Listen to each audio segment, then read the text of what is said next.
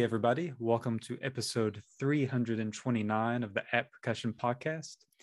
Hosting again is what is voted by the fans as, I think, the number one host. Uh, this is Caleb Pickering. We're a little short-staffed today, but we have the O G in the house. We have Casey Cangelosi joining us. How's it going, Casey? Hey, what's up, buddy? It's uh, it's just us. And, you know, I, I knew this, like, you're a big shot Sabian guy, and I know this is going to be a Sabian episode, so I made a special background. Oh, good. For you. There you go. Oh, good. That's good. That's good joke. I, I, I, spent, I was late to the call because I was making this for you and Mark. So anyway, I'm just going to wear that. Oh, yeah. Just leave that up. That's solid. We're, we're starting wars. Um, Looks good, too.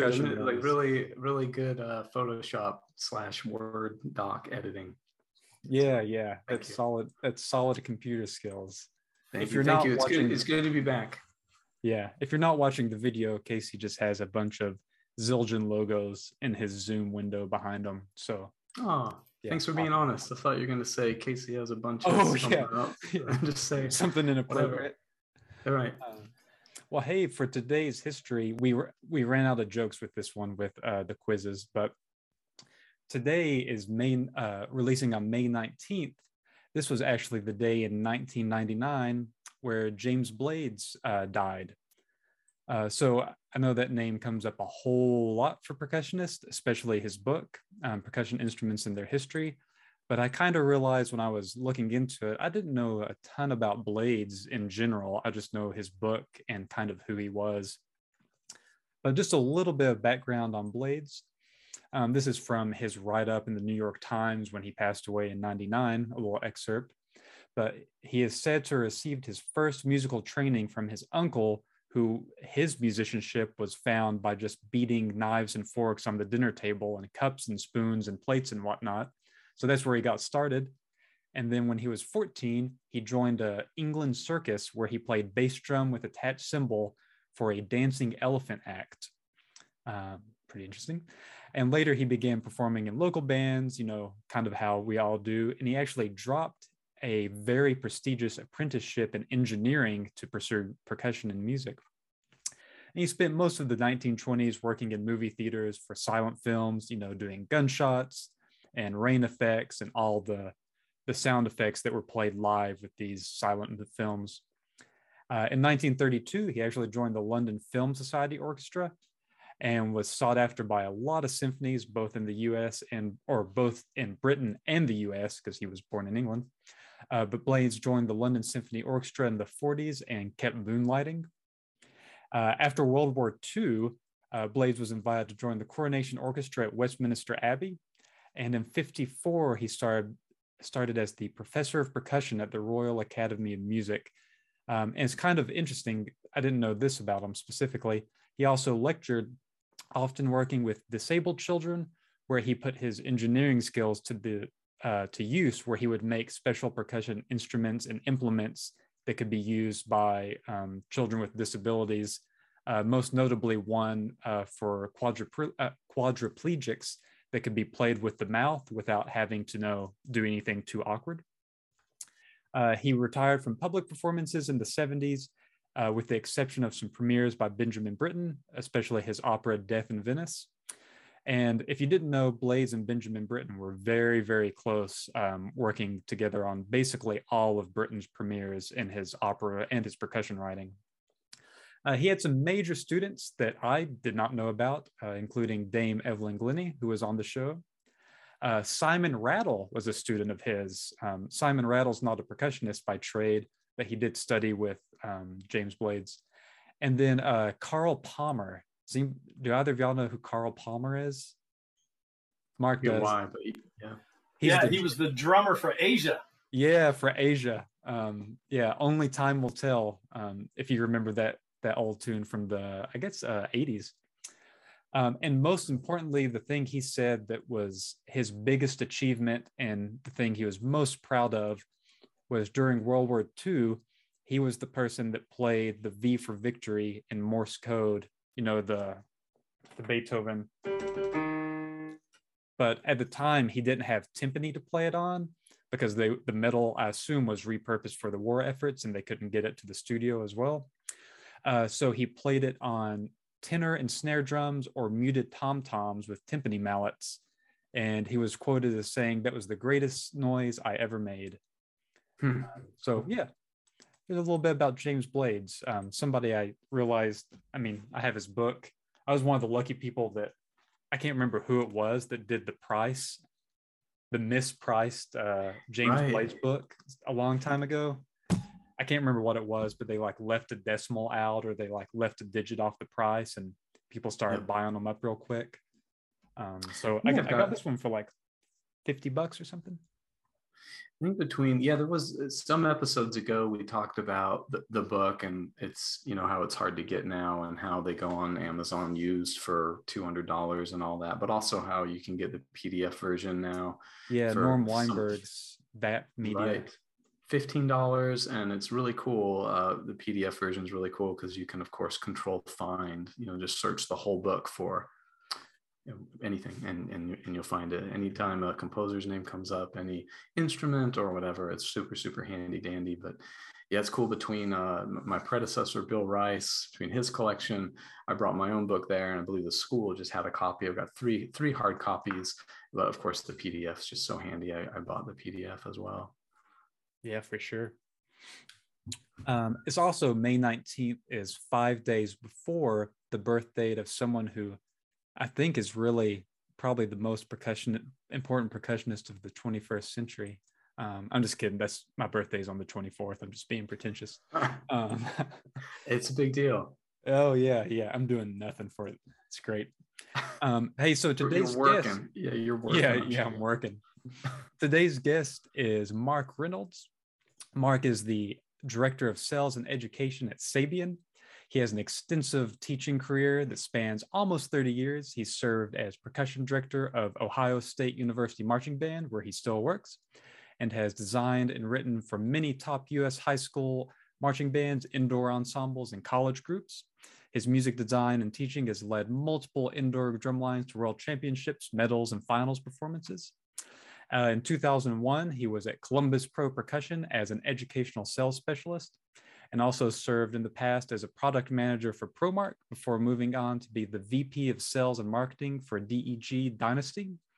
After nine years with Dynasty, he took the position of school B and O educational sales specialist at Reddick Music Incorporated, where he was focused on education and sales for school and university music programs across the state.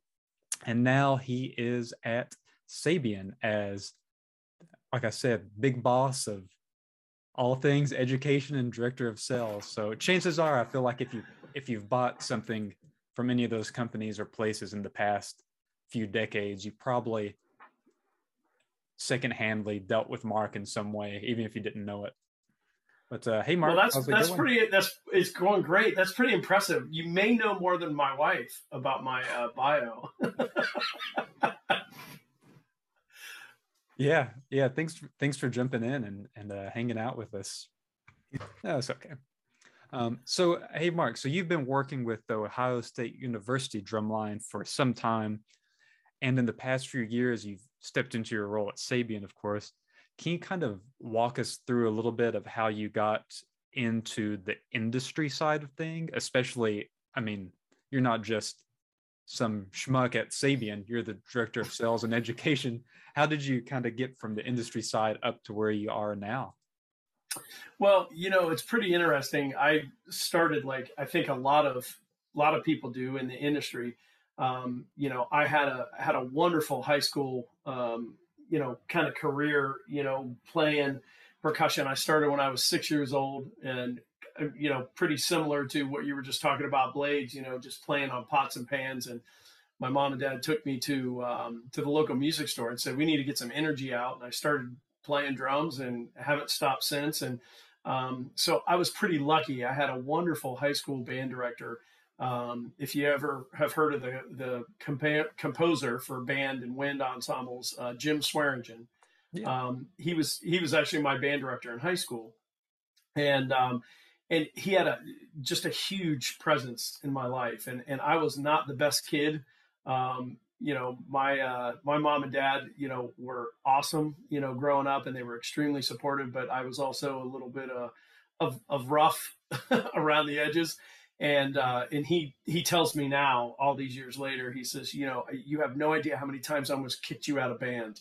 Um, but he told me, he said, he said, you know, Mark, he said, you know, always remember this in your career, that there are some kids that need band.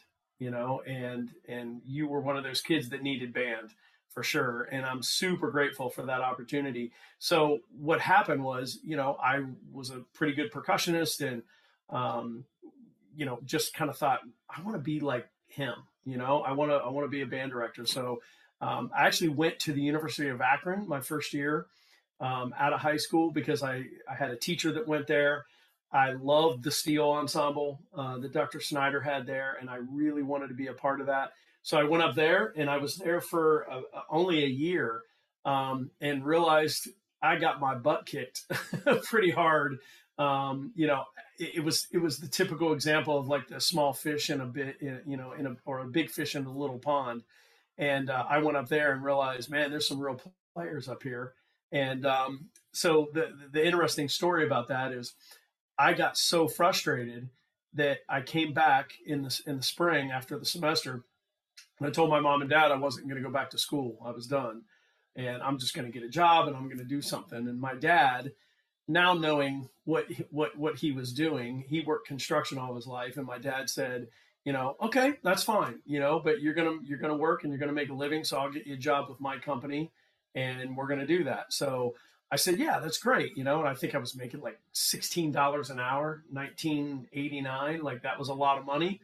And I was like, yeah, this is what I'm going to do. And I'll just, I'll work construction like my dad. And I'm not a big fan of manual labor. And about a, I'd say probably about a month into it, um, I was getting pretty frustrated, you know, like, oh my gosh, I'm going to do this for the rest of my life. About that time, Jim Swearingen called me and said, hey, I heard you were back in town. And I said, yeah. And he said, hey, there's a local marching band that, that needs a percussion instructor. You know, are you going to school? And I said, no, I don't think I'm going back. And, but I'll teach the drum line. And he said, no, you, you know, if you're not going to school, I don't want you, you know, working with kids. And he said, why don't you go back to school? So we had a discussion, and um, come to find out, I ended up being the percussion instructor at that school. And they ended up, Um, basically with that money, I was able to kind of go back to school. And that's when I transferred to Ohio State um, in nineteen ninety. And then I had Doctor Moore. Uh, I'm sure we all remember Doctor Moore from Permis Publications. Um, he was just a wonderful man. I had him for one year. And I was at, I was at Ohio State at that weird time where, you know, Jim was there, and I had him for one year. And then they went on a search, and they didn't find anybody. So then there was a, a PhD student, a guy named Tim Sibbles, who was super influential in my life, um, came on board and said, well, hey, I'll just run the program. And I said, you know, yeah, this is going to be great. And we kind of thought he was going to get the job. And then the third year, they did a search, and I can't remember who the third person was. At that time, I was I was in the wind ensemble, and and um, I went to school with Mark Beery, if you guys know Mark. Um, that's at, uh, I think he's at Northern Kentucky University. And, um, you know, they asked Mark and I to kind of do some lessons with the candidates. And we said, yeah. And I can't remember who the third candidate was, but the one of the candidates was Larry Captain, and the other one was Tim Adams. And Tim came in, and, you know, everybody loved Tim. And, you know, everything was, everything was great. Everybody loved Larry. Everything was awesome. Um, and then about a week and a half later, they said, hey, we've got one more person that, you know, if you guys can do a lesson with. And they brought in Fernando Meza, and everybody just kind of fell in love with Fernando. And I loved his energy and, and his passion. And uh, he ended up getting the job, and he was only there for a couple years. And, um, and then ended up going to Minnesota, um, you know, after I was already finished with all my percussion study stuff and everything. So uh, I went, you know, left Ohio State and was actually a band director, music educator at a high school in Columbus. Um, you missed that one, Caleb, on your little stocking. Um, but I, I taught at uh, Westerville North High School and was there for about eight years. And this is where it gets to that typical, like, how did I get into the industry? I love teaching and I was super passionate about it, but I didn't necessarily love like teaching second jazz band. I didn't necessarily love the day to day. And at that time I was already teaching a lot of drum lines and I was already writing and doing a bunch of stuff. Um, so at that time, I think it was nineteen ninety-seven or ninety-eight, I was teaching, and um, we started a drum corps here in Columbus um, called um, Capital Regiment. And uh, the guy approached me and said, "Hey, I want you to be the, you know, the, the caption head." And I said, "Man, it's probably not a good thing to start, you know, a drum corps, you know, right away. Like, we should do an indoor drum line. You know, this W G I thing is starting to take off." And um, and at that time, I was doing high school stuff like P A S, indoor drumline stuff with them. And um, and this W G I thing started like coming on everybody's radar for drumline. And I said, "Man, we should do something like that." So um, I started started the indoor drumline at Capital Regiment. We came out the first year in ninety-seven in Independent World. Um, second year in ninety-eight, we medaled and we're third. And then we decided that, you know, it was time to do the drum corps. And, uh, you know, so the, the drum corps came out. I kind of got a real taste for that, was teaching a lot, um, doing a lot of things. And I finally realized in ninety-nine, after my first son was born, I was like, I don't know that I want to do this for the rest of my life. You know, I love teaching, but I don't know that I love teaching, you, you know, this. So, um, so my wife said, "All right, awesome. What are you going to do?" And I said, "I don't know. I'll figure it out." And at that time, my one of my old drum set teachers was a guy named Bob Breithaupt, um, who was at Capital University for a long time. I took lessons from Bob when I was fourteen. Um, Jim Swearingen called him and said, "Hey, I got this really great drum set player, but he has no jazz skills. Like, can you help him?" You know? So Bob called me and said, um, you know, you know, "Hey, let's, let's try to get this kind of figured out." And, uh, I am part owner of Columbus Percussion. "Why don't you come and see what you think about helping us?" And I said, "Well, I'm not a sales guy." And he said, "No, you'd be great helping, helping, you know, percussion educators. You could still write your music and, and compose and teach." And I said, "Okay." And I absolutely fell in love with it. After that first year, like helping, helping music educators um, that aren't percussionists is a huge passion of mine, you know? And, you know, I started to realize real fast that, like, you know, I knew a lot about percussion, but like ninety percent of the people that called me had no idea like what a decent tambourine was, or what a decent pair of, you know, triangle strikers was, or whatever. So I loved trying to help them and guide them and, and, you know, get, get the right thing. So I was there for about two or three years. Um, at that time I was a Promark endorser, um, and played Promark. And I had a couple groups that had won W G I World Championships at that time. And, and they said, "Hey, have you ever thought about this side of the industry?" And I said, "No." And, um, they said, "Well, why don't you come to Houston and see what you think?" So my wife and I had just built a house in Columbus like two years before that. My boys were five and I think two years old. And once again, my wife, who is awesome, said, "Let's do it." So we picked up the boys and moved to Houston, Texas. And, um, you know, I worked for Promark. I loved it there. That's when Maury Brockstein owned it. This was, I think, in two thousand three. And um, absolutely loved my time there. Stacy Stokes was a huge, um, you, you know, person, you know, that I could, that I really leaned on and learned a lot from the industry. There was another guy named Pat Brown, um, who was just incredibly, you know, helpful to me. And I really thought, like, this is it. Like, I'm going to stay at Promark. Like, this is awesome. And honestly, I was there ten months and I got the offer to move to Lake Geneva, Wisconsin, um, to take the job with Dynasty, which was at that time was just a product manager position. Um, I kind of helped Dynasty, um, you know, along with some of their synthetic marimbas that they were doing. I'm, I'm a marimba player and I love it. And, you know, we kind of went through that whole situation to try to make, uh, you know, a great sounding synthetic instrument. And, um, so they called and said, "Hey, would you like to move up here?" And so we did. And I tell people all the time, if my wife didn't divorce me after moving, you know, her and the two kids from Columbus to Houston up to Lake Geneva, Wisconsin in ten months, like, I'm probably pretty good. So then, I, so that's how I got into the industry, was actually being a teacher. Um, and then realizing I don't, I love teaching, but I don't know this is for me. And then trying to figure out, like, okay, what's the next step, and being able to pivot. And I think that's really important for a lot of kids to understand that are leaving high school and going to college, or graduating college and going into their professional life. I think so many kids now are so pressured in high school to like, well, you got to make up your mind. You got to make this decision. Like, what are you going to do? You know, are you going to be, are you going to be a performance major? Are you going to be a education major? Like, you know, engineer, are you going to do marching band? They're pressured at such an early age to figure it out.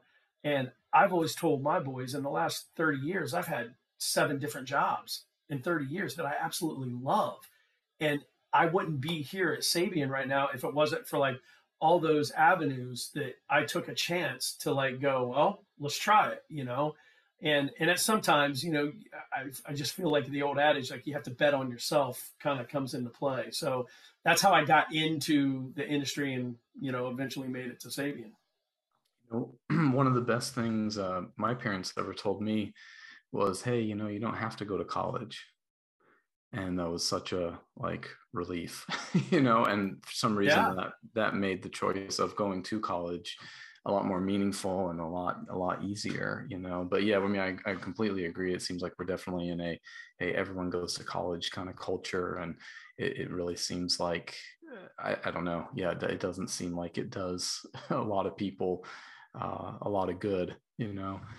Um, especially as, uh, and, and in music, especially, you know, something that uh, the one thing if we're all going to be doctors and dentists, but um, that's not what uh, that's not what we want to do. Yeah, and and you know, Casey, that's an interesting point because you know I, I I do agree that like we live in this culture of like you have to go to college if you want to be somebody, um, but I also think, Casey, it starts before that. Like, I mean, there are so many counselors in high school that try to talk kids out of being a band. You know, my son, uh, my oldest son, who um, plays in the marching band at Ohio State, he's been a fourth year bottom bass drummer for us. Um, and hopefully his last year, he'll be, he'll make it again. But um, he didn't start playing percussion until he was in eighth grade when we moved back to Columbus. Um, he came home from, you know, sign, my wife was signing him up for school. And he said, hey, Dad, I joined band. And I'm thinking, oh my gosh, like you don't just start band. And he goes, ah, it's cool. Mom said you'd catch me up. And I was like, okay. Um, so I, I tried to teach him, I think maybe once or twice, a private lesson. We are too much alike and we butt, butted heads. And my wife said, okay, that's enough. So ironically, I was like, okay, I got to find him a teacher. And Caleb, this will be interesting to you. Right down the street uh, at Grove City High School, Corey Dorn was teaching. At private private lessons, and I knew Corey from when he was in Glassman, and, and I was around that program, and um, so I called Corey and I'm like, dude, you want to teach my son? He's like, heck yeah, I do. Like, let's do this. So Corey actually deserves all the credit for like encouraging my son Max and and, and getting him super excited about playing percussion.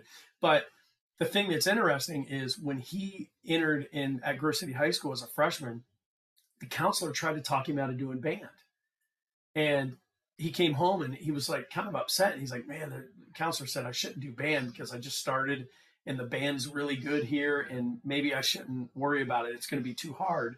I need to focus on my studies.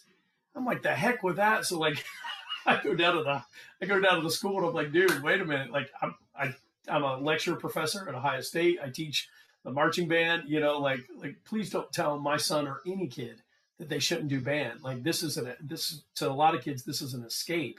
So I really think it starts earlier than that, Casey. Like, you know, these counselors trying to tell kids that, and the same thing happens in college. I get kids all the time that the, the, the, the advisors at the university, you know, realm is telling these incoming freshmen, oh man, the marching band at Ohio State is really good. And it takes up a lot of your time. I would not do it your first year. And then if you want to do it the second year, and I always get on the phone to like parents and kids and say, no, don't do it. Because if you, if you don't do it, you're never going to do it again, you know? So sure. Just trying to, you know, keep, keep that type of process open, just like you would for a psychology class or anything else, is just as important to me. Yeah. Yeah, absolutely. Well, you know, speaking of, I mean, like, the I don't know you, you know so many music majors that are out there, and like maybe some should be, maybe some shouldn't. It just in that same topic, it seems like we have pretty set career paths, and one that isn't really included is the industry path.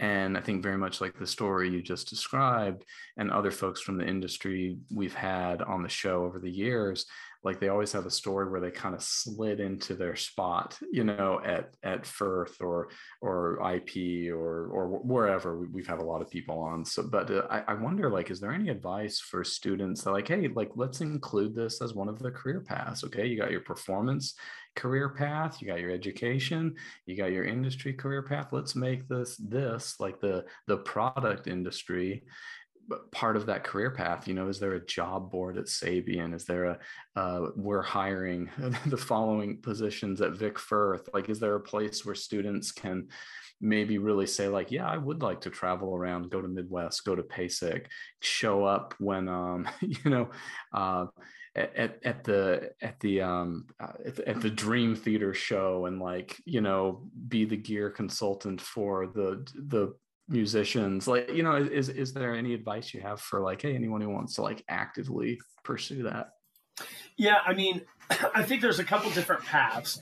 Um, I know there are some wonderful programs that have recently started at universities. Bob Breithaupt at Capital um, started one because of his, you know, own you know, he used to be partial partial owner of the Columbus Percussion Drum Store, him and Jim Robb, and Bob started a um, uh, a degree path program um, at uh, at Capital University that you can get, like, a, a music industry degree.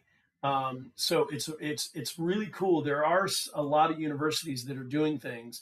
Um, one of the things that I'm passionate about because of my my path, you know, in in the industry, um, is when I got to Sabian, um, I actually started on March ninth of twenty twenty.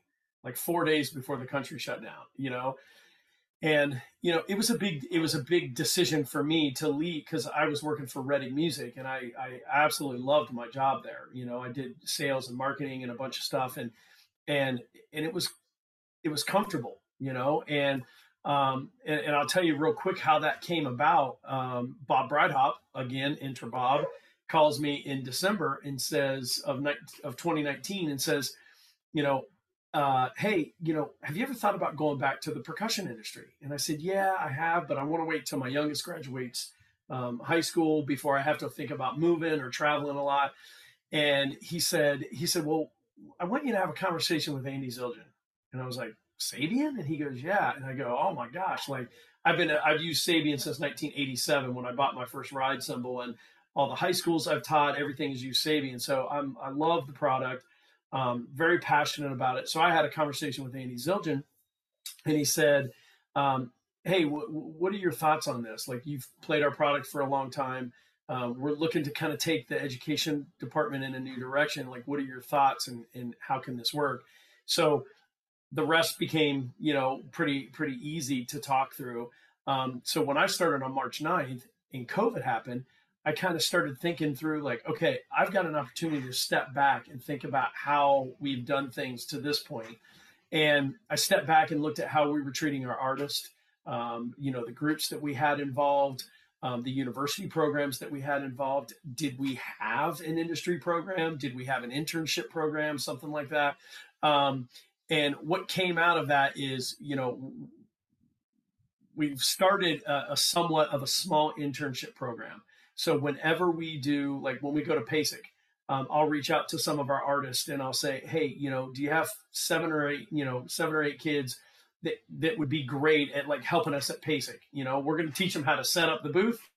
They're going to do some grunt work too. Um, but, you know, we'll get them in the show. We'll, we'll let them hang out at the booth, meet some artists, um, kind of understand, like, how the back of this works. Um, I have Zoom meetings before that happens to kind of talk them through the product and what they're going to see. And it's not, you know, we're going to be unloading trucks, and, you know, that's part of it. You know, like, everybody walks through PASIC and, and sees us in our booths, you know, from whatever company you're at, and you're shaking hands and, you know, everybody's happy, but nobody sees the day before that you're, like, sweating and your back hurts and your knee hurts because it takes, you know, twelve hours to set your booth up and, you know, stuff like that. So that has been really great to, like, you know, we had some some wonderful students from Mississippi State, Jason Baker's program, um, helped us out last year in Capital University. And then when I was in Texas for Team E A, um, Brian West, just such a just such a blessing uh, of, a, of an artist for us, um, said, I've got two kids that would be fantastic. And they were absolutely phenomenal. And, you know, one of them, she is a music performance major and a marketing major. So she doesn't want to necessarily play her whole life. She doesn't necessarily want to be a teacher, but she loves the, the industry side of it. So she's decided to get like, like a, a, a minor in business. So, you know, my suggestion is always, because I get this question all the time from, you know, whether it's artists that are teaching at a, at a high school, like just doing percussion, maybe not like a full-fledged, you know, band director yet, um, has said, well, man, I want to do what you do. You know, how, how, how do you do this? And I always tell people, if you're interested in the music industry, go work retail at a music store. I don't care if it's Music and Arts. I don't care if it's Steve Weiss Music or Lone Star or Percussion Source or any of that. Go, go make yourself known, because so many of those music stores want to find musicians that can help, you know, their, their, their community. And a lot of the times it's music stores that are putting the ads in papers going, help wanted, we'll teach you, we'll train you. But a lot of times you get like, you know, well, I played bass, you know, when I was in sixth grade, you know, well, that doesn't mean that they know a whole lot about the music industry. So I always encourage students to, like, you know, even kids that are in college that don't know what they want to do yet, go work at a music store and understand like the ins and outs. Like, okay, how, how do we price things? You know, how do you disc, what's thirty percent off? You know, like that's, that's things that, that people don't know. And what really helped me is when I was at Columbus Percussion, I got in with all of those industry people that worked at Pearl and Promark and I P and, you know, all those companies, because I'm calling them going, hey, I've got a customer that really wants to try the new, you know, I P two forty, you know, or whatever. Um, you know, how fast can you get that to me? And they start seeing you hustling, and they start seeing you try to help them out. Then all of a sudden, when a job comes open, then they're like, hey, if, if you're interested, or you know anybody that's interested, I think we're going to hire for, you know, like a product manager position. And that's where I started on the bottom rung, just, you know, dealing with products. So I always tell people, if you can start selling in a retail establishment, like it really opens up doors, because industry people like myself walk in your stores all the time and say hello and check out the product that you have, and you meet people. Some of the greatest people I've met, and some of the people that are in the back of my head, like, hey, when we're ready to take another step and hire somebody else, like I'm going to call one of these two people that I met at a store in Alabama, you know, um, just because, you know, a lot of it is passion, and a lot of it is how you relate to other people. And, you know, you can teach music, you know, sometimes you can't teach that skill to like be able to converse with people and speak on every level, you know? Good answer. Yeah, that's cool. Yeah, for sure. We we did that in my upper division juries yesterday. We had a couple, and all the faculty were pretty impressed by the ones that were going up. They didn't just play. We like, who who was Jacques de la Cluse? And they had to like, you know, talk shop and like talk about what was going on. And I don't know, we've just practiced like talking and like, you know, articulating yourselves, and um, it goes a long way.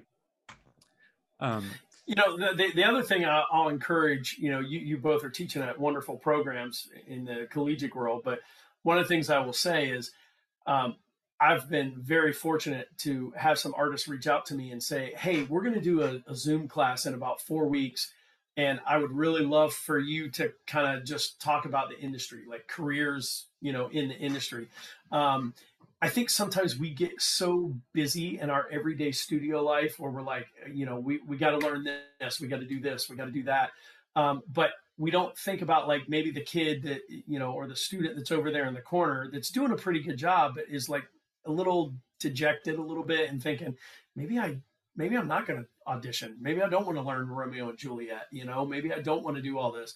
So I think to, for, for college professors, especially percussion studio professors, to open up a little bit and, and take one class period to talk about careers in the music industry, um, I think is really strong. And being able to bring somebody in, like whether it's myself or whether it's somebody from, you know, innovative percussion. Eric Johnson is great at, you know, talking through those things. George Barrett at I P is wonderful at that.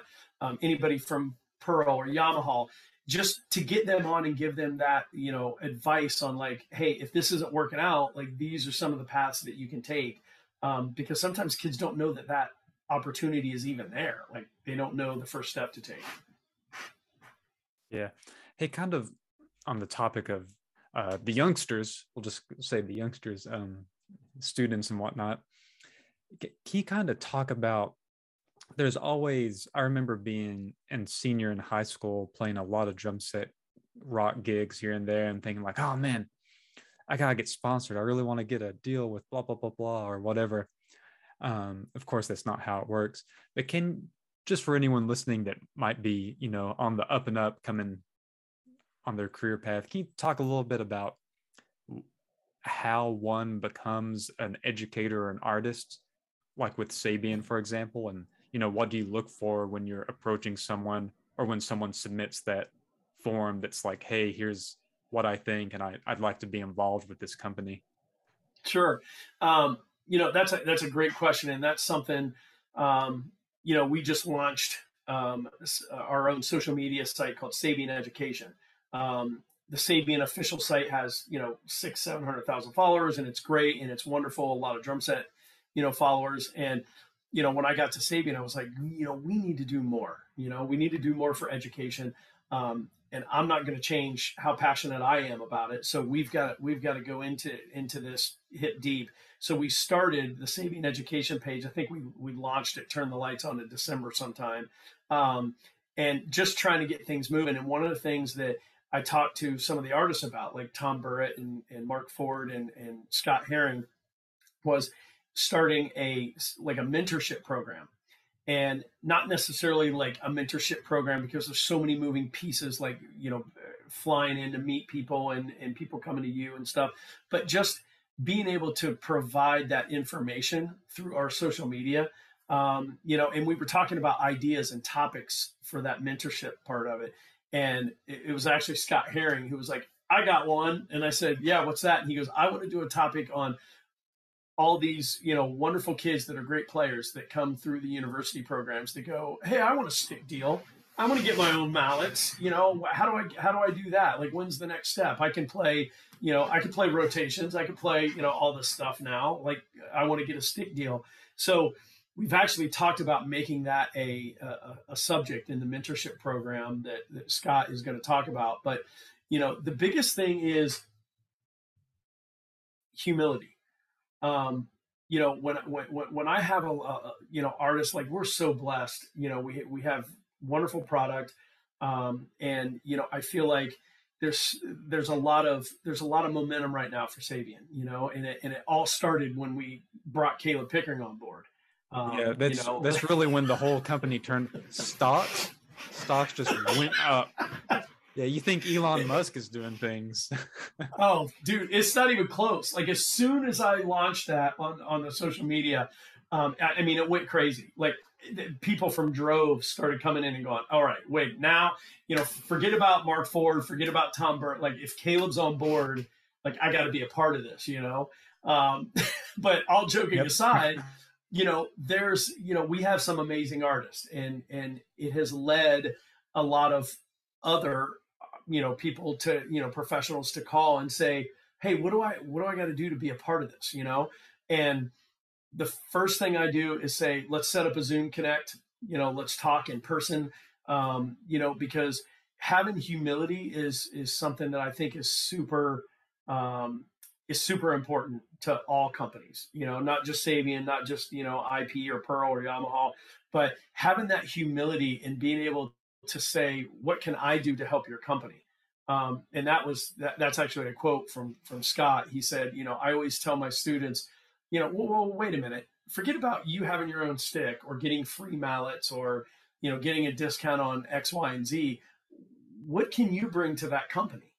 And I think that's a really important kind of, kind of thought process to, to go through, is think about, like, you know, you're, you're twenty-six, twenty-seven years old, you've done a lot of things. Um, you know, what can I bring to that company? And that's what I want to find out. You know what I mean? Like, I think we have great products, and, you know, and I, and I think we have wonderful artists, and I want to create a community of artists around us that can support each other. Um, and a community of artists that, that care about paying it forward. You know, um, not once has any of our artists, when I said, hey, let's, let's think about like what we can do to, to like help kids. Like I'm on this huge, like passion, you know, driven, you know, point right now to, to provide mental health through percussion education. Um, you know, and, and I've been talking to some artists about like, what, what would that look like? And, and not once has anybody said, you know, well, hey, you know, you're going to throw a clinic fee my way, or you're going to do this, or you're going to do that. It's always like, oh, I love this. All right, let, let's think about how we can approach this. And let's think about some topics that we can talk about mental health and how to balance your practice life and your personal life in college and, you know, stuff like that. So I think, you know, first and foremost, having humility. Um, the second thing is having great references. Um, you, I mean, you guys didn't get to where you were, you know, being jerks, you know, and, and not being great people, you know, when you were, you know, coming up. And, you know, I, I know Brian Zader loves you, Caleb. So, you know, I know if Brian thought that you were a jerk, uh, there's no way you'd be where you're at, because that's who's going to give you your recommendation, you know, and I don't care whether it's for a college job or whether it's for the local music store. Um, if you're not, if you're not humble and you're, and, and you're not passionate about what you're doing, somebody's going to tell somebody, hey, look, on the down low, you know, I've had to do it from time to time. You know, look, I got to be honest, you know, I, I really don't think that is going to be a, a great fit, you know, um, but I will tell you somebody that I think will be a great fit and somebody that has just never let me down. And it's this guy, you know? So I think, I think the biggest thing is humility. And the second thing is just having those references, which I call your body of work. You know, I tell my sons all the time, like, you know, every single day you have to, you have to prove to somebody that you're worthy of their friendship. You have to show them that you're worthy of their trust.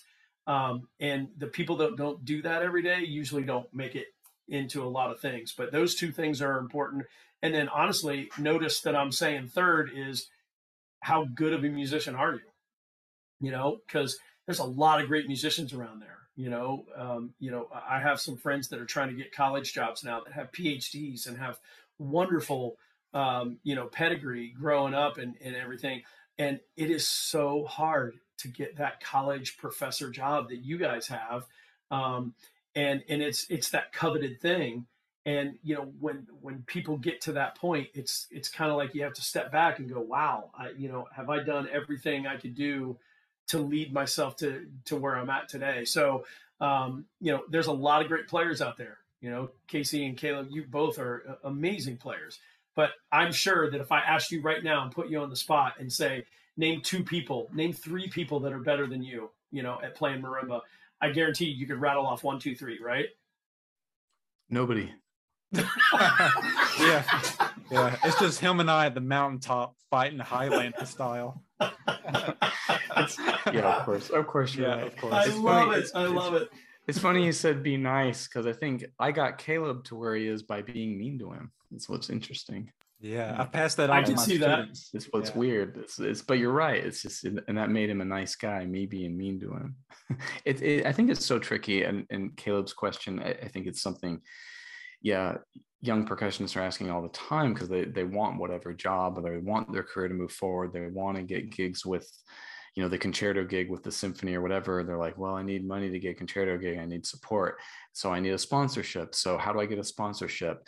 And then they look into getting a sponsorship, and the sponsorship is like, well, we're not going to be interested in you unless you're getting concerto gigs. And they're like, well, I can't get concerto gigs unless I have a sponsorship, and I can't get, and it's like this circular, circular frustration. But I, I really like your answer, and I agree with it one hundred percent. It's like, well, you got to be really, um, you, you got to be really talented. You got to be really good. And I think part of becoming really talented and good is being involved. And if you've studied with certain people, uh, you know, whether it was like at their school or not, you still have connections and you have a community, and that builds your resources, and not just like your name references, not just your phone number references, but your, your, your body of work. And I just, I, I just, I push it so much. Like, you have to have a body of work for people to see.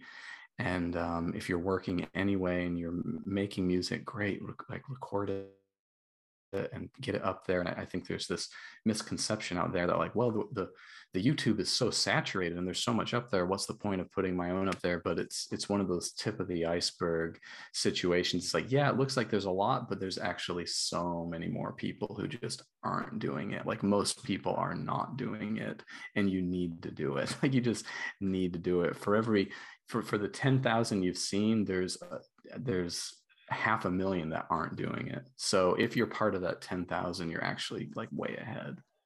Yeah. And I, th I think you're right, Casey. And, and a couple things is, is that that can apply to the industry side things too. Like take a chance, go outside of your comfort zone and do things that you wouldn't do. You know, so many times I see, you know, young players that I know are good. Like I've seen them in the concerto contest and, um, you know, we sponsored a thing last year at PASIC where we gave away like three pairs, four pairs of hand cymbals to the to the finalists. And there was one kid that, that I won't say kid, one student that actually sent an email back and, and it was just so kind and was like, Mister Reynolds, thank you so much for sponsoring this. And this means the world to me. And to, to have a pair of cymbals like this, and I'm getting ready to go do auditions. And, you know, this is so awesome. And if you ever need anything from me, if I can make a video for you, I mean, I was almost in tears. I was like, this dude gets it, you know? And to me, it, it, that, that means a lot. You know, that kid went out on a limb to do something, to introduce himself to somebody. And I saved that email. I'm going to have it. And if something ever comes up and I want a video, darn it, I'm going to call him and yeah. see if he'll do it. But so many times these kids find themselves like walking around PASIC and checking stuff out and playing Porgy and Bess on every xylophone they can find and, you know, stuff like that. But they don't walk up to somebody that's working there and say, hey, what do you do? Like, hey, I'm, I'm so-and-so and I go to, I go to wherever. And, um, mm-hmm. you know, Corey Dorn is a good example of that. You know, when he was looking at where he wanted to go to college, you know, for his uh, grad work, um, he was looking at, I can't remember the schools, but he was looking at big schools, Texas and, you know, U N T and a bunch of other places. And it just so happened Corey walked in and he goes, hey, do you have any ideas? And I looked over and Brian Zader was standing in the corner of our booth when I was at Dynasty. And I said, man, you would be a, such a great fit for Brian. Your, your personalities are the same. Brian came over, they met, they had coffee, and, you know, Corey now just, just left there and is going to do his PhD work at uh, Michigan State. But Corey went out on a limb and asked that question. And, and so many, I think so many students don't go out on that limb and, and don't put themselves out there to, to make those industry connections. Um, because again, like it is what it is. Like you're nice to, you're nice to, to me, I'm going to be nice back and I'm going to remember that. And the next time I do need something, you know, or I see you're making a lot of videos. Like, trust me, I spend two hours at least in the morning when I'm having coffee, checking out Instagram, people's Facebook, like, you know, not headhunting anybody, but just seeing what's out there. Like it's, it's, it's amazing. Like how many great performers, how many high school kids that are freshmen in high school in Texas that are playing what I played on my senior recital in Ohio State. Like it's, it's crazy the level jump that has happened. Um, so you kind of get lost in what's going to separate you from somebody else, whether it's, you know, an industry gig or a collegiate gig or whatever.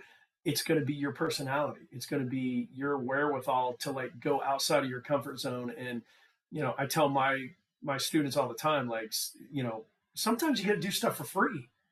You know, I can't tell you how many books I wrote for free and then never, you know, was able to do anything. So, um, I think just taking a chance and, and, and getting out there, I think is going to be a big thing. Hey, we, we talked about ed a lot or education a lot, but yeah. kind of something I think a lot of people don't know. The, funny enough, we, he just mentioned Zildjian. I remember seeing a, a Zildjian How It's Made style video way, like, I mean, probably two thousand four or five, like way, way yeah. back. But could you kind of walk us through what the R and D looks like for Sabian? Like when you're, you mentioned the Overture series, like from, I mean, I don't know how early you want to start from getting the ore out of the ground, but you know, what does it, what does it look like from making the cymbal to testing it to getting it into people's hands? Well, I tell you, the easiest answer is I'm not one hundred percent sure yet, um, because I started I started on March ninth of twenty twenty, and four days later the country shut down. I was supposed to fly to Canada to go up to the factory to spend a couple weeks there to go through that whole process with them. um, and never had an opportunity to go up there, and still haven't been up there. I think I'm going to go up there in June. Um, so I'm excited to go up there. So it's been a little odd for me, rather than, you know, I have a production background, you know, being, you know, at Dynasty when we built drums from the ground up and, and keyboards, and also at Promark, I was the product manager there. So figuring out lathes and schedules and, and how this was going to happen and how we make a drumstick and the taper, like what it does to, to the taper and to the, and to the feel of the stick. I've had to learn a lot through video. Um, you know, Mark Love down at the factory is honestly one of the, the, the brightest, most amazing ears I've ever talked to musician wise in my career. Um, he just has such a great grasp, and he's been doing it for, you know, Sabian is forty years old this year. Um, and he was there from day one. You know, he tells the story that he used to, I think it was a dairy farm when Sabian first started and Robert Zildjian started the company, which was a Zildjian factory. Um, and that's where they kind of, they made the high end stuff like the hand, the, the K-Cons and stuff. Um, Robert Zildjian took over that factory and then started Sabian, and Mark Love, I, there wasn't enough business at the beginning. So Mark Love, I think, was working on a dairy farm in the morning, and then in the afternoon, he would come to Sabian, or wow, vice versa. Um, and he just learned, like he had a great year, and he just learned, like, okay, what does this do? So Caleb, you can imagine over forty years of experimenting, like you just learn on the job, like, hey, what is, what if we do a deeper groove lathe? Or what if we do a, a finer, like pinpoint lathe? What does that do to the sound? And it just boggles my mind the amount of time that, that, you know, he has spent taking, you know, eight different cymbals, the same exact, you know, mold, the same bow, the same bell size, everything. And then going, okay, what's one more thing I could do different that will change the sound of this? And he's just learned that over forty years. So, Um, it's going to be a long time before I know what he knows, but, um, you know, what we've been doing is it really just starts with the idea, you know, whether it's somebody, you know, one of us that's on the marketing team and the R and D team start talking about like, hey, this is something that maybe we could put, um, in, you know, maybe this is something that has a place in the world, whether Sorry, it's, could you say that again? Oh. Sorry, I couldn't hear what you Siri said. Was trying to tell yeah. me what to say.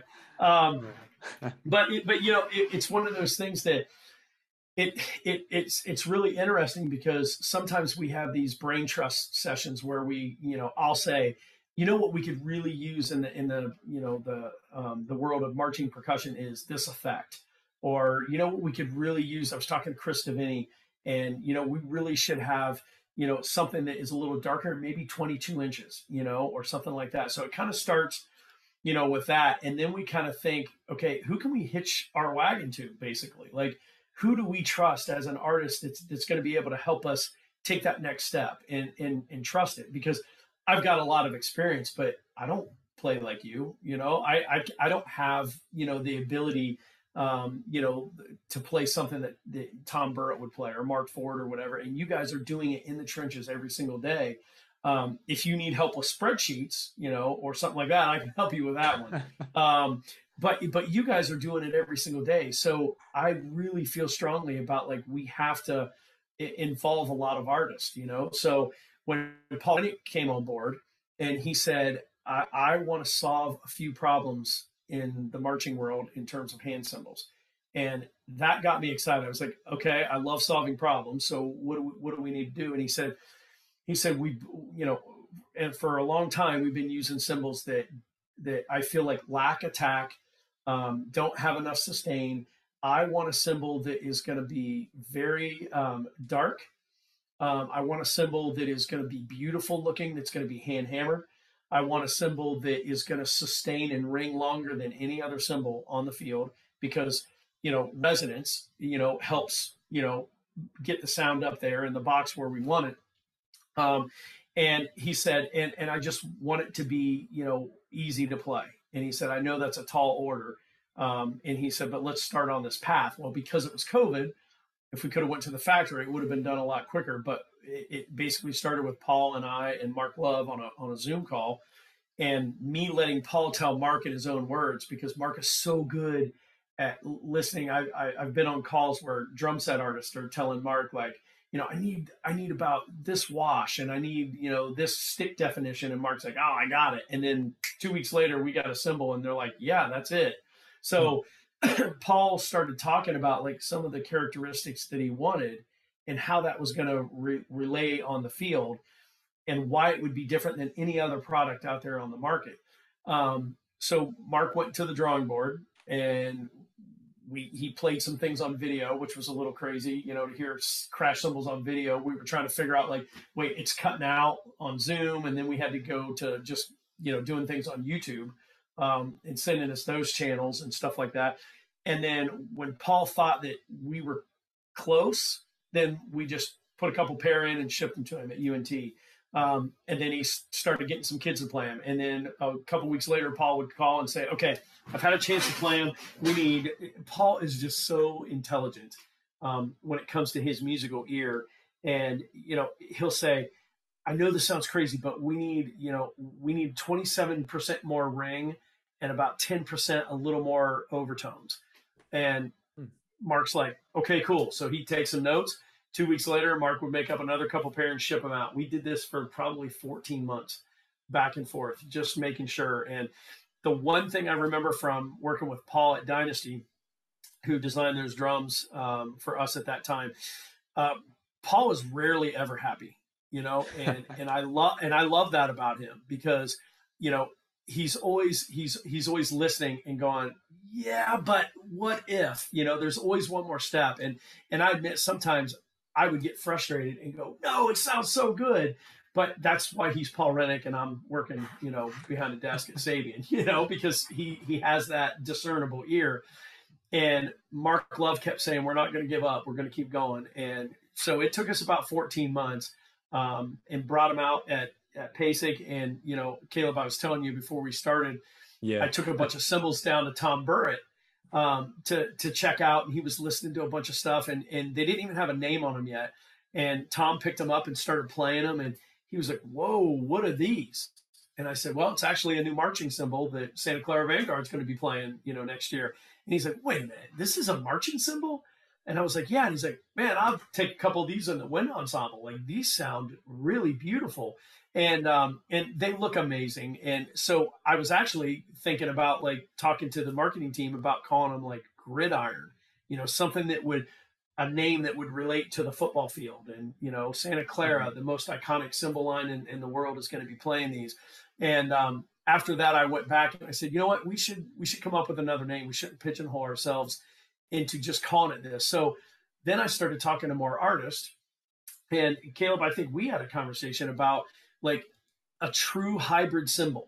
You know, one of the yeah, things right. that we wanted to, one of the things we wanted to solve was there's so many high school directors out there that, yeah, it'd be great to have six pair of these beautiful marching cymbals on the field and then be able to buy a pair of French, a pair of Viennese, some Germanics, and, you know, but that's not in high school budgets. So I get a lot of educators that call me and say, look, I, I get it, but tell me what's going to work for everything. Like, I know you're going to think I'm crazy for taking them outside and inside. And I'm not, a, I don't think you're crazy at all. Like you're doing what your program needs. Yeah. So I started talking to Paul about that more. And we were like, this could really be one of the first, I think, true hybrid cymbals um, that, that a company has come up with that sounds beautiful indoors, looks gorgeous on a stage with all the immense hand hammering that happens um, with it and all the dark and rich overtones that are in that cymbal. But yet it rings longer than any other cymbal. It projects, and Paul loves the attack of it. So it's got an amazing attack, and you just got some at your school. So I'm yeah. curious to see how you like those on the stage as well. Um, but that's kind of how that process worked. Um, we've also came up with a, a, a new pair with a, a new pair last year of the H H X Espressivos, mm-hmm. which sometimes, Caleb, a lot of things come from another design that we have. Um, we launched a couple years ago uh, a, a wonderful drum set, um, you know, line called the H H X Complex, yeah. which you know is three different hammer pings, and people are going crazy over it, you know, and and it's just it, we can't keep it on the shelf. It's going great. And I was at T M E A in twenty twenty, right before everything shut down, and in the Sabian booth, and I was playing some things, and I called Mark Love and I said, wait a minute, these complex could make a really great like orchestral cymbal. And he's like, really? I said, yeah. And he said, all right, let's try it. And I'm not kidding you. Like three weeks later, he sent me a seventeen inch and a nineteen inch suspended cymbal and a pair of eighteen, nineteen, and twenty inch hand cymbals. And I love the fact that like, he's not afraid to try something, you know? And so now we have the H H X complex suspended seventeen and nineteens, and then the eighteen, nineteen, and twenty Espressivos, which came from the complex line. And we're always trying something, whether it's, you know, put holes in things or, or different, you know, we have some really cool prototypes right now. Um, maybe I should send those down to you and let you check them out. There's oh, some I really cool prototypes yeah. that are, it's pretty thin. They're like twenty, twenty-two inches um, wow. with like a square ping hammer. Huh. And it is, it, it just, the overtones are just absolutely gorgeous and they speak really well. Um, so we're working on stuff like that. We're working on some stuff, um, some more stuff with Paul um, that he wants to call the tsunami. Um, so I'm kind of letting a little bit, a little bit out there, but uh, Santa Clara this year is going to have um, two or three of these effect cymbals that are basically looking to, to possibly take the place of a, of a gong on the field, because oh. we all, we all know that like, you know, gongs are pretty wieldy to get around the field. You got to yeah. find a space on the truck. You know, most programs are using two of them.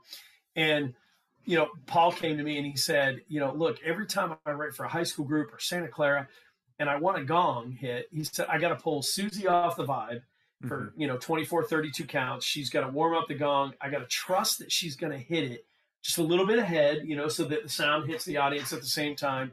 And he said, and then I'm going to lose her again, getting back to the instrument, and getting her mallets out and ready to go. What if we had a solution for that? And then we started talking about all the sound design that's happening in W G I and D C I and in high school. Like there's so many sound, like people are making a great living just being sound design people from, yeah. for the pageantry arts. And so Paul says, you know, if I tell, you know, somebody that I want like an explosion or a low drone on count one, they'll do it. Like I, I can simulate like that, that white noise feeling. He said, what I want is I want to be able to come off of the keyboard, off of a lick at the end of a phrase, and three kids, you know, hit that cymbal and we get that gong type sound, but we also have it backed up like most other groups do with, with sound design. So, um, He, he he's going to have gongs this year, uh, but um, it is a really unique concept. So it's something we're, we're toying around with twenty-two or twenty-four inch. Imagine like a wind gong that's thin, that's crazy hammered, um, and has rivets in it, and a low profile bell. And when you hit it, like just hit it with your hand, and it's like, you know, it just sounds really, really cool. So we've got a lot of great things that, that we're excited about trying on the R and D side. And that is one of the Mark's favorite thing down in the factory is that's what he's done for all these years. He just sits there and he's got a little toy shop, he calls it, and he just does his thing and just tries different things and rivets and, and holes and, and stuff like that. But a lot of it comes from the idea from the artist, you know, that, that, that calls us and says, I love this, but what if you made this a little washier, or what if this had a little more stick definition, or what if this had a bigger bell, and then we, then we make it, you know? So um, there's a lot of interaction back and forth, but like I said, when you're in the factory, it can happen a lot quicker. It just happened a little slower with Paul. Yeah, no, that's crazy. Yeah, we have the overtures. We used them in our wind ensemble uh, and they're great. Uh, we used a twenty for a, a gooseneck sus, uh, suspended, and then we had the eighteen and nineteen. No kidding.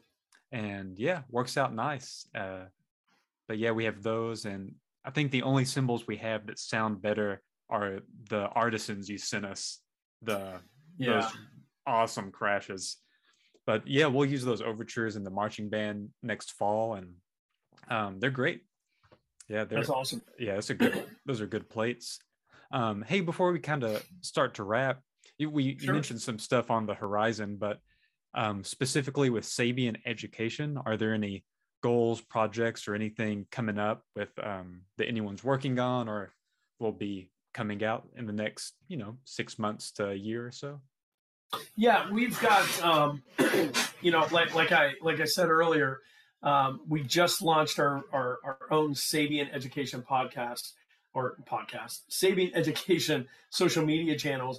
And part of that came from trying to provide trying to provide a resource for music educators that aren't percussionists. Um, so we got a lot of exciting projects right now that we're working on in terms of, you know, um, some percussion method stuff um, that you'll start seeing come up here in the next six months that we're getting ready to start videoing for. Yeah, um, Haley mentioned some of that when we spoke to her yeah. recently.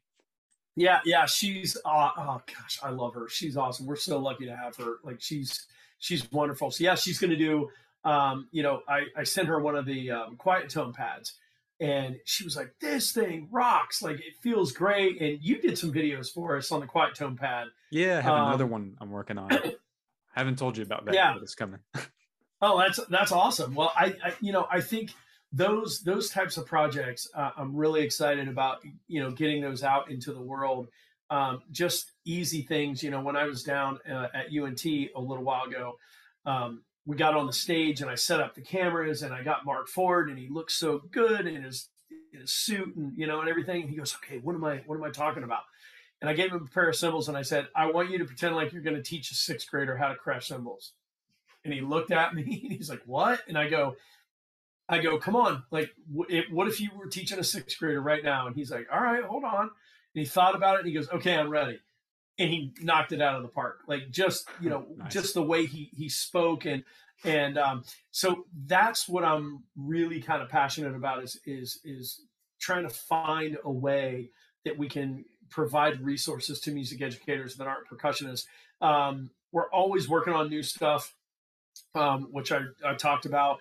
Um, so if anybody has any ideas, send send an email. You can send it to education at sabian dot com. I get those. Um, so you can send it to me if you have any ideas like, hey, it'd be great if we had a symbol that did this or did that. Like that's where the ideas come from. So that would be awesome. Um, we have a new website that's going to launch, uh, hopefully, fingers crossed, next month. Um, brand new from the, from the bottom up. It's going to be wonderful. There's going to be a lot of educational resources Um, that are going to be on the website that you can click through to, to see artists and videos that artists are tied to and stuff like that, which is going to be awesome. Um, we also have um, some opportunities to kind of provoke resources for educators. Um, you know, like we talked about a little bit, like a mentorship program and, and resources like that, that I'm pretty excited about. Um, we have some new groups that are on board now. Obviously, I'm so excited that like S C V is finally coming out now because of all the COVID stuff is, is kind of through. Um, you know, S C V coming out for the first year with Sabian is going to be so special. Um, Santa Clara Vanguard cadets, um, they got a whole bunch of stuff uh, yesterday, actually. Um, so they're going to be putting all that stuff, and I'm really excited about that staff and what they're doing.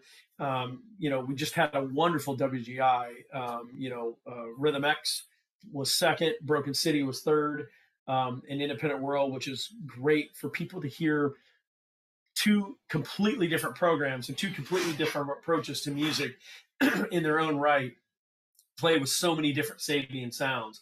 Um, and that's, that's one of the things that I, that I think is, is great. That, you know, we don't have just two or three suspended cymbals. We have like six different models of suspended cymbals in three or four or five different sizes, you know? So it's important to us, and it's an, it's important to me from the sales side to make sure that we provide the sound and a price range for every educator, you know? Like, you know, we should be able to, you know, as manufacturers, we shouldn't just have a great sounding cymbal that costs, you know, seven hundred dollars, like in the artisan range. We should have a cymbal that is a B twenty bronze that sounds amazing, that has some great overtones, that maybe doesn't have all the hand hammering and lathing that costs two hundred dollars, you know?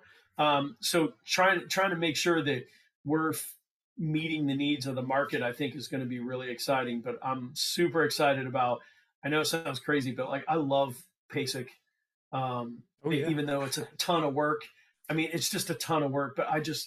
You know, on our side, it's it's crazy all the all the preparing, and because I also do all the all the management of that. Like I'm the one who makes sure that the booth happens, and you know, do all that other stuff. And it's it's a lot of pressure to make sure that you get it right.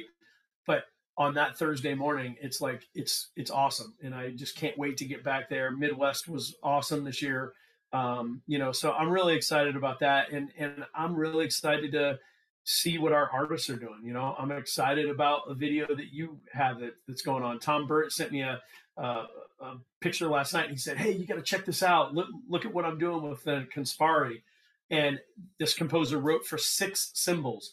And he's like, it's crazy, but it's really cool. And he had them like hanging with marimba cord from a stand. So they were like just three tiers of cymbals and, you know, just stuff like that. Like I'm a, I'm a geek when it comes to like product and what yeah. kind of stacks people come up with and, you know, stuff like that. So I, I just get jazzed just to, you know, hear from artists about like, hey, this is what we did with the product and, you know, uh, you know, stuff like that. So I'm, I'm just super grateful and blessed. And, um, you know, I've been listening to your podcast for a couple of years now.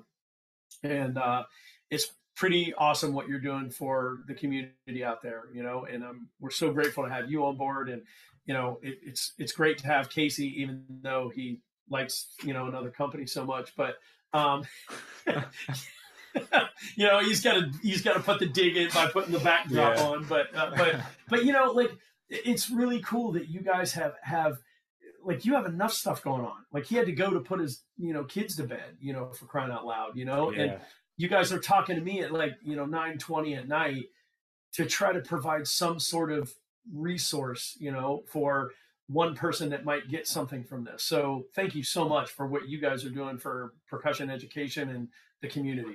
Oh yeah. Yeah. Thank you. And thanks. Yeah. Thanks for hanging out with us. Um, we had the small cast today. Normally it's a little bigger, but it's that time of the semester where my last day was today. We have graduation stuff tomorrow, but um, yeah, I know everyone, it's the perfect storm week, as I like to call it, where everything just lands, finals, performances, juries, the whole nine yards. But yeah, thanks for hanging out. And yeah, it was, it was great to chat with you.